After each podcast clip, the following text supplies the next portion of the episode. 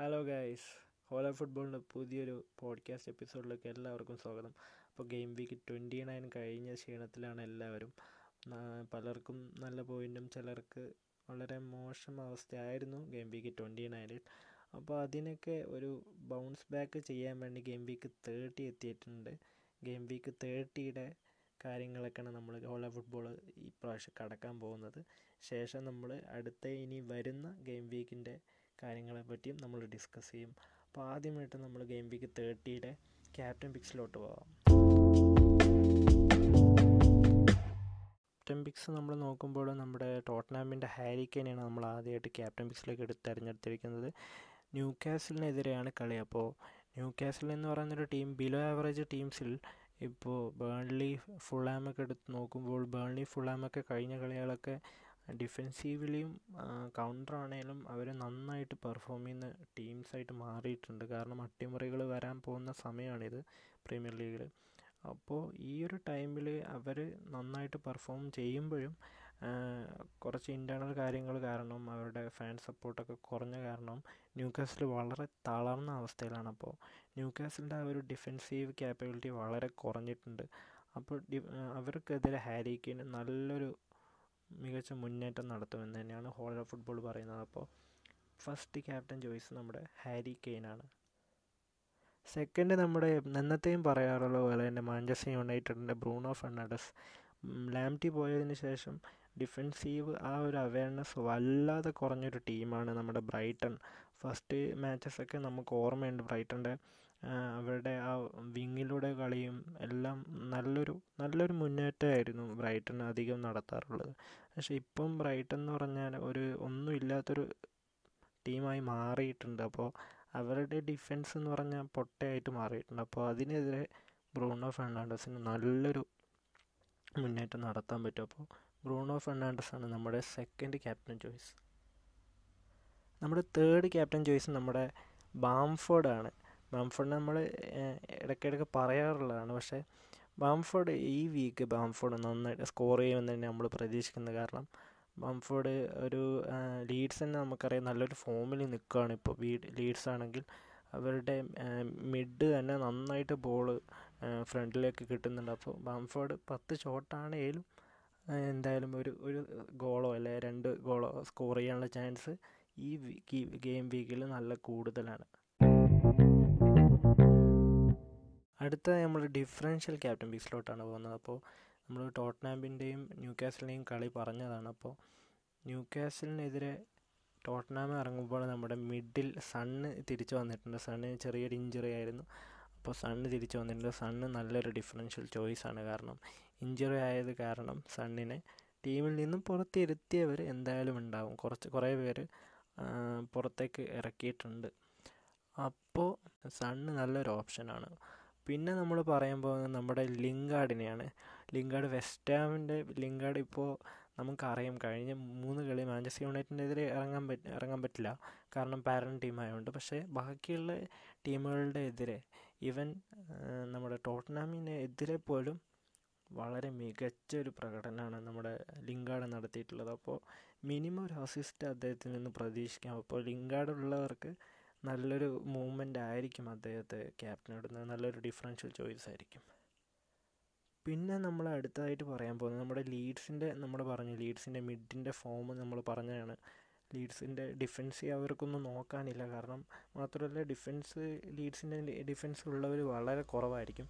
ഒന്നുണ്ടെങ്കിൽ full backs മാത്രമേ ഉണ്ടാവൂ. അല്ലാതെ സെന്റർ ബാക്സ് എന്തായാലും ഉണ്ടാവില്ല. അപ്പോൾ നമ്മൾ ഡിഫൻസിൽ നമ്മൾ എടുക്കാൻ എടുക്കാൻ സാധാരണ എടുക്കാറുള്ളത് ഹാരിസണെയും റാഫിനെയാണ്. അപ്പോൾ റാഫിനെയാണ് നമ്മൾ ഇപ്രാവശ്യം എന്ത് ഡിഫറൻഷ്യൽ ക്യാപ്റ്റൻ ചോയ്സ് ആയിട്ട് എടുത്തിരിക്കുന്നത്. കാരണം റാഫീനെ നമുക്കറിയാം സബ് ഇറങ്ങിയാലും ഒരു സൂപ്പർ സബിനെ പോലെ കളിക്കുകയും അല്ലാതെ ഇറങ്ങുമ്പോഴാണ് നല്ലൊരു ക്രിയേറ്റീവ് പ്ലേ മേക്കറായിട്ട് നന്നായിട്ട് എന്ത് അസിസ്റ്റും ഗോളും സ്കോർ ചെയ്യുന്നൊരു പ്ലെയറാണ് റഫീന. അപ്പോൾ റഫീനയും നല്ലൊരു ഡിഫറൻഷ്യൽ ക്യാപ്റ്റൻ ചോയ്സ് ആയിരിക്കും. അപ്പോൾ ഗൈസ് ട്രാൻസ്ഫർ ടാർഗറ്റ്സിനെ കുറിച്ച് ഡിസ്കസ് ചെയ്യാനാണെങ്കിൽ ഏകദേശം രണ്ടാഴ്ചയോളം ഗ്യാപ്പ് വന്ന ഒരു ഗെയിം വീക്ക് ബ്രേക്ക് ആയിരുന്നു ഇത്. ഇന്റർനാഷണൽ ഗെയിംസ് ഉണ്ടായിരുന്ന കാരണം. മാത്രമല്ല അതിന് മുന്നേയുള്ള ഒരു ഫിക്സർ എന്ന് പറയുന്നത് ബ്ലാങ്ക് ഗെയിം വീക്ക് ആയിരുന്നു. ഏതാണ്ട് മൂന്നോ നാലോ ഫിക്സേഴ്സ് മാത്രമേ ആ ഗെയിം വീക്കിൽ നമ്മൾ കണ്ടുള്ളൂ. അത് കാരണം ഇത്രയും വലിയൊരു ഗ്യാപ്പ് വന്നതുകൊണ്ട് തന്നെ കുറേ അധികം ആൾക്കാർ വൈൽഡ് കാർഡ് യൂസ് ചെയ്തിട്ടുണ്ടാവും. അങ്ങനെ വൈൽഡ് കാർഡ് യൂസ് ചെയ്തിട്ടുള്ളവർക്ക് അൺലിമിറ്റഡ് ട്രാൻസ്ഫേഴ്സ് ആയതുകൊണ്ട് തന്നെ ഒരു എക്സ്ക്ലൂസീവ് ട്രാൻസ്ഫർ ടാർഗറ്റ് സെക്ഷനാണ് ഈ പ്രാവശ്യത്തെ ഹോൾ ഓഫ് ഫുട്ബോളിലുള്ളത് അപ്പം ട്രാൻസ്ഫർ ടാർഗറ്റ്സിനെ കുറിച്ച് പറയാനാണെങ്കിൽ ഏറ്റവും ലേറ്റസ്റ്റ് ആയിട്ടുള്ള ഒരു ഇൻഫർമേഷൻ എന്ന് പറയുന്നത് ഗെയിം വീക്ക് തേർട്ടി ടൂവിലാണെന്ന് തോന്നുന്നു. ടോട്ടനം ഹോട്ട്സ്പേറിന് ഡബിൾ ഗെയിം വീക്സ് വരുന്നുണ്ട്. അതിൽ അവർക്ക് സൗത്ത് ആംപ്റ്റൺ ആൻഡ് എവേർട്ടൺ ആണ് ഫിക്സേഴ്സ് കറന്റ് ഇട്ടേക്കുന്നത്. മാത്രമല്ല ക്രിസ്റ്റൽ പാലസിന് ഒരു ബ്ലാങ്ക് ഗെയിം വീക്ക് ഉണ്ടാവും. അതുകൊണ്ട് ക്രിസ്റ്റൽ പാലസിന്റെ പ്ലേയേഴ്സിനെ ഡ്രോപ്പ് ചെയ്തിട്ട് ടോട്ടനാമിന്റെ പ്ലേയേഴ്സിനെ നിങ്ങൾ ടീമിലേക്ക് കൊണ്ടുവരുന്നത് ഒരു വളരെ നല്ല ചോയ്സ് ആയിരിക്കും. അങ്ങനെ നോക്കുകയാണെങ്കിൽ ഏറ്റവും മികച്ച ചോയ്സ് എന്ന് പറയുന്നത് ഹ്യൂമൻ സോണിനെ കൊണ്ടുവരുന്നതും അതോടൊപ്പം തന്നെ ഡിഫെൻസിലൊരു ചോയ്സ് എന്ന് പറയുന്നത് റെഗുലോണെ കൊണ്ടുവരുന്നതായിരിക്കും. റെഗുലോണെ കൊണ്ടുവരാൻ കാര്യം എന്ന് പറഞ്ഞത് ബെൻ ഡേവിസ് ബെഞ്ചിലാണ് ഡോഹർ ടീം സൈഡ് ലൈൻഡ് ആണെന്നാണ് ലേറ്റസ്റ്റ് ഇൻഫർമേഷൻ അതുകൊണ്ട് തന്നെ റെഗുലോൺ ഇറങ്ങാൻ ചാൻസ് കൂടിയിട്ടുണ്ട്.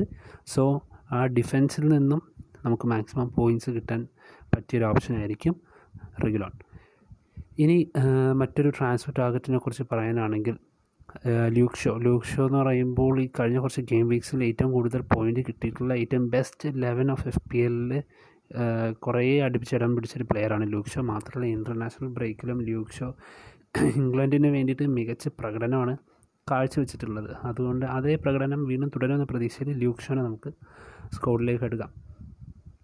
അപ്പോൾ ഡിഫെൻസിൽ ഇവർ രണ്ടാളുമായിരിക്കും ഏറ്റവും നല്ല ചോയ്സസ് കൂടാതെ ലെസ്റ്റർ സിറ്റിയുടെ ഒരു ഡിഫെൻഡറും അല്ലെങ്കിൽ വോൾസിന്റെ ഒരു ഡിഫെൻഡറും എടുക്കുന്നത് നല്ലതായിരിക്കും. ഇനി ഗോൾ കീപ്പർ ചോയ്സ് ആണ് നിങ്ങൾ വൈൽഡ് കാർഡിൽ കൺഫ്യൂഷൻ ഉണ്ടാക്കുന്നതെങ്കിൽ ഗോൾ കീപ്പറിലേക്ക് ഏറ്റവും മികച്ച കോമ്പിനേഷനായിട്ട് യൂസ് ചെയ്യാവുന്നത് ലെനോയും മാർട്ടിനസിനെ മാറി മാറി യൂസ് ചെയ്യുന്നതായിരിക്കും. മാർട്ടിനസ് ഈവൻ ടഫ് ഫിക്സേഴ്സിൽ പോലും എങ്ങനെയൊക്കെയോ ഒരു ക്ലീൻ ഷീറ്റ് പിടിച്ചും സേവ്സ് കുറേ നടത്തിയും ബോണസും നൽകുന്ന ഒരു പ്ലെയറാണ് മാർട്ടിനസ് മാർട്ടിനസിന് കൂടാണ്ട് ആർസനലിന്റെ ലെനോയെ സ്കോഡിലെടുത്തിടാം കാരണം ലെനോയ്ക്കും ആൾട്ടർനേറ്റീവ്ലി നല്ല ഫിക്സേഴ്സാണ് അത് കാരണം ഇവർ രണ്ടുപേരെയും മാറി മാറി ഉപയോഗിക്കുന്നത് ഒരു ബുദ്ധിപരമായ നീക്കമായിരിക്കും.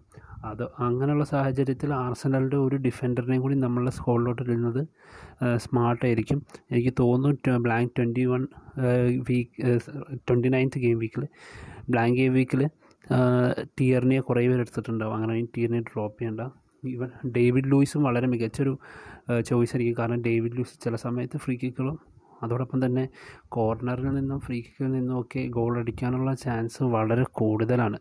അതുകൊണ്ട് ഡേവിഡ് ലൂയിസും നല്ലൊരു ട്രാൻസ്ഫർ ടാർഗറ്റ് ആയിരിക്കും ഡിഫൻസിൽ പിന്നെ ഡേവിഡ് ലൂയിസിന്റെ അസുഖത്തെ കുറിച്ച് പ്രത്യേകിച്ച് പറയേണ്ട കാര്യമില്ലല്ലോ. റെഡ് കാർഡ് ഏത് നിമിഷം വേണമെങ്കിലും കിട്ടാവുന്ന ഒരു പ്ലെയറാണ് കാരണം റെഡ് കാർഡ് കിട്ടിയാൽ നമ്മൾ ഇൻസ്റ്റയ്ക്ക് പേജിൽ കയറിയിട്ട് പൊങ്കാലയിടരുത്. സോ അപ്പോൾ ഡിഫെൻസിൽ ഏകദേശം സെറ്റാക്കാൻ ഇവരൊക്കെ തന്നെ ധാരാളമാണ്. മിഡ്ഫീൽഡിൽ ഗ്രേലിഷ് പരിക്കഴിഞ്ഞിട്ട് വന്നിട്ട് എങ്ങനെ പ്രകടനം രീതിയിൽ എന്താവെന്ന് പറയാൻ പറ്റില്ല. അതാണ് അത് കാത്തിരുന്ന് കാണേണ്ടി വരും. ഗ്രേലിഷ് സ്കോഡിൽ ഉണ്ടെങ്കിൽ കളയണ്ട. പക്ഷേ ചാടി എടുക്കാൻ നിൽക്കട്ടെ നമുക്ക് നോക്കട്ടെ എങ്ങനെയായിരിക്കും പ്രകടനമെന്ന്. മിഡ്ഫീൽഡിൽ മറ്റൊരു പ്ലെയറായ ഹ്യൂമൻ സോൺ ഓൾറെഡി പറഞ്ഞു. ബ്രൂണോ ഫെർണാണ്ടസ് ഒരു മസ്റ്റ് ഹാവ് ആണ്. അതിലൊരു വ്യത്യാസവുമില്ല. ബ്രൂണോയെ കൂടാതെ ഇവരെ മൂന്നാളെയും കൂടാതെ നമുക്ക് ഗുണ്ടഗൻ മാഞ്ചസ്റ്റർ സിറ്റിയിലെ താരം മിന്നുന്ന ഫോമിലാണ് ഈവൻ അവരുടെ ജർമ്മനിക്ക് വേണ്ടിയും ഗുണ്ടകൻ നല്ല രീതിയിൽ പ്രകടനം കാഴ്ചവെക്കുന്നത് നമ്മൾ കണ്ടു. അതുകൊണ്ട് വീണ്ടും ഗുണ്ടകൻ ഒരു നല്ല ചോയ്സായിട്ട് തന്നെ നിലനിൽക്കുന്നു. ഇവരെല്ലാം കൂടാതെ ചെൽസിക്ക് ചെൽസിയുടെ മെയ്സൺ മൗണ്ടും മിഡ്ഫീൽഡിൽ മികച്ചൊരു ഓപ്ഷനാണ്.